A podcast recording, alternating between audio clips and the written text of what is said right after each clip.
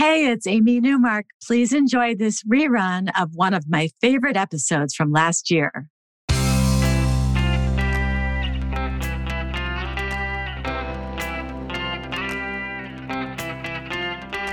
Changing your life one story at a time. This is the Chicken Soup for the Soul podcast with editor in chief, Amy Newmark.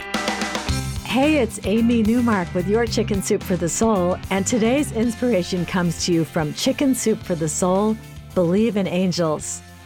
This new best selling collection of stories is filled with amazing coincidences, divine intervention, and all kinds of surprising spiritual events. And today's stories are about a couple of miracles that will give you goosebumps. In our first story, Leo Pacheco tells us about the day when he was driving his mother, sister, and grandmother 70 miles from Denver back to their small mountain community. His mother had the heat turned up high, and everyone fell asleep as they journeyed home. The heat was getting to Leo, too. He was feeling nauseated and lightheaded. They were navigating a treacherous mountain pass, and Leo decided to turn off the heat and open the window a bit to let in some cool air. And that's the last thing he remembers before awakening to the horrific sound of metal being peeled back like a banana and glass pelting him in the face. It turned out they had gone off the road and over a cliff but had been stopped by a tree. Leo's grandmother was thrown from the back seat and farther down the mountainside. Leo heard his sister screaming from the back seat. She was okay, though, no serious injuries. But Leo's mother and grandmother were a different story. He didn't know where his mother was, but he could see his grandmother below them on the slope, so he slid down to her through the snow. Leo says, She was unconscious and lying on her back. As I tried to ensure she was okay, I felt a hand on my right shoulder. I looked to see a gentleman with olive colored skin, dark curly hair, and light brown eyes looking at me. He wore a white t shirt and white jeans. Calmly, he said, I'll take care of her. Go find your mother. I wasn't sure who he was or where he came from because he was there mere seconds after I arrived at my grandmother's side. Yet I felt assured he was there to help. Leo left his grandmother then and went back up the mountainside to look for his mother. He looked back and saw the man in white bending over his grandmother and talking to her, so Leo felt reassured that she was in good hands.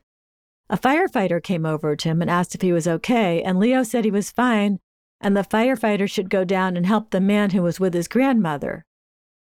That's when the firefighter said there was no one with Leo's grandmother and that he was the only responder on the scene. Leo looked again and saw his grandmother was indeed alone, just as he had left her, but without that man in white and then he went and found his mom, and he was with her when she died. And then he and his sister were taken away by ambulance, leaving their mothers and grandmothers' bodies behind. Leo says, I will never forget the face or features of the olive skinned, dark haired angel sent to walk my grandmother home and offer me comfort in my hour of need. Knowing she was not alone brings me comfort to this day.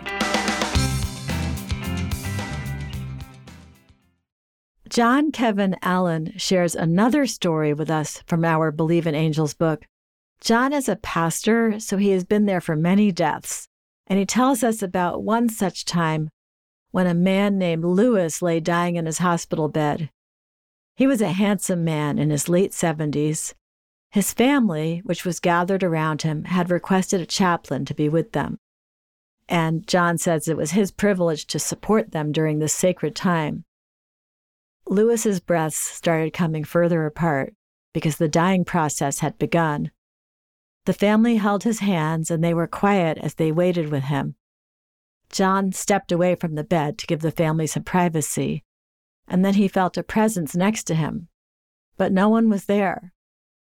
After a few minutes, John felt the presence again, but there was still no one there. John says, I had never experienced anything like this before and I wondered if I was imagining things. I focused my meditative state to sense what was there. The presence felt non threatening. In fact, it felt kind and even amiable in a casual way, as though we were old friends. I decided to reach out to whatever or whoever this was next to me. John asked who was there, and the presence warmly replied, You know who I am, Chaplain. John says, I felt goosebumps when I realized this was the companion who would accompany Lewis to his afterlife. Some might refer to this presence as the Grim Reaper or the Angel of Death, but the presence was nothing so dramatic. It was as though another chaplain was standing with me, someone who cared about this family and Lewis. Then John heard the family talking about a daughter who hadn't arrived yet. She was still 15 minutes away and she might not get there in time. John asked the presence if he could wait for the daughter to arrive, and he said yes. Well, the daughter finally arrived and rushed to her father's bedside. And after she told him that she loved him, he took his last breath. John says, Days went by, and I began to think the experience was just a figment of my imagination, a bit of wishful thinking. I had coffee with a friend who was a hospice chaplain and mentioned my experience. I said it was probably nonsense and expected her to laugh or be dismissive, but she was unfazed. His friend said to him, I sense them all the time. You spend enough time around death and dying, and you'll experience all kinds of things if you pay attention. I'm Amy Newmark. Thanks for listening to these stories. If you'd like to learn more about Chicken Soup for the Soul, Believe in Angels, go to our website, chickensoup.com, and click on the podcast button. You'll see the book there, and you can check out the front and back covers and read more about it. You'll find it wherever books are sold, including Walmart, Barnes & Noble, and Amazon. And if you want to read stories from Chicken Soup for the Soul, you can sign up for our daily newsletter and get a story in your email inbox every day, including stories from this new book. Just head over to our website, chickensoup.com, and click on the newsletter sign up option. You can also follow me on Twitter, where my handle is at Amy Newmark, and you'll see links to our free stories and to this podcast. And don't forget that you can become a Chicken Soup for the Soul contributor too. Click on Submit Your Story on our website to see how it works. Half of the stories in this new book are from storytellers who are new to the Chicken Soup for the Soul family. And please come back for our next episode to hear two stories from our new book about grieving, loss, and healing.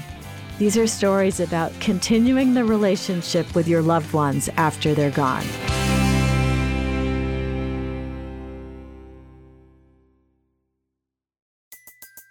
Everybody in your crew identifies as either Big Mac Burger, McNuggets, or McCrispy Sandwich, but you're the filet fish Sandwich all day that crispy fish, that savory tartar sauce, that melty cheese, that pillowy bun.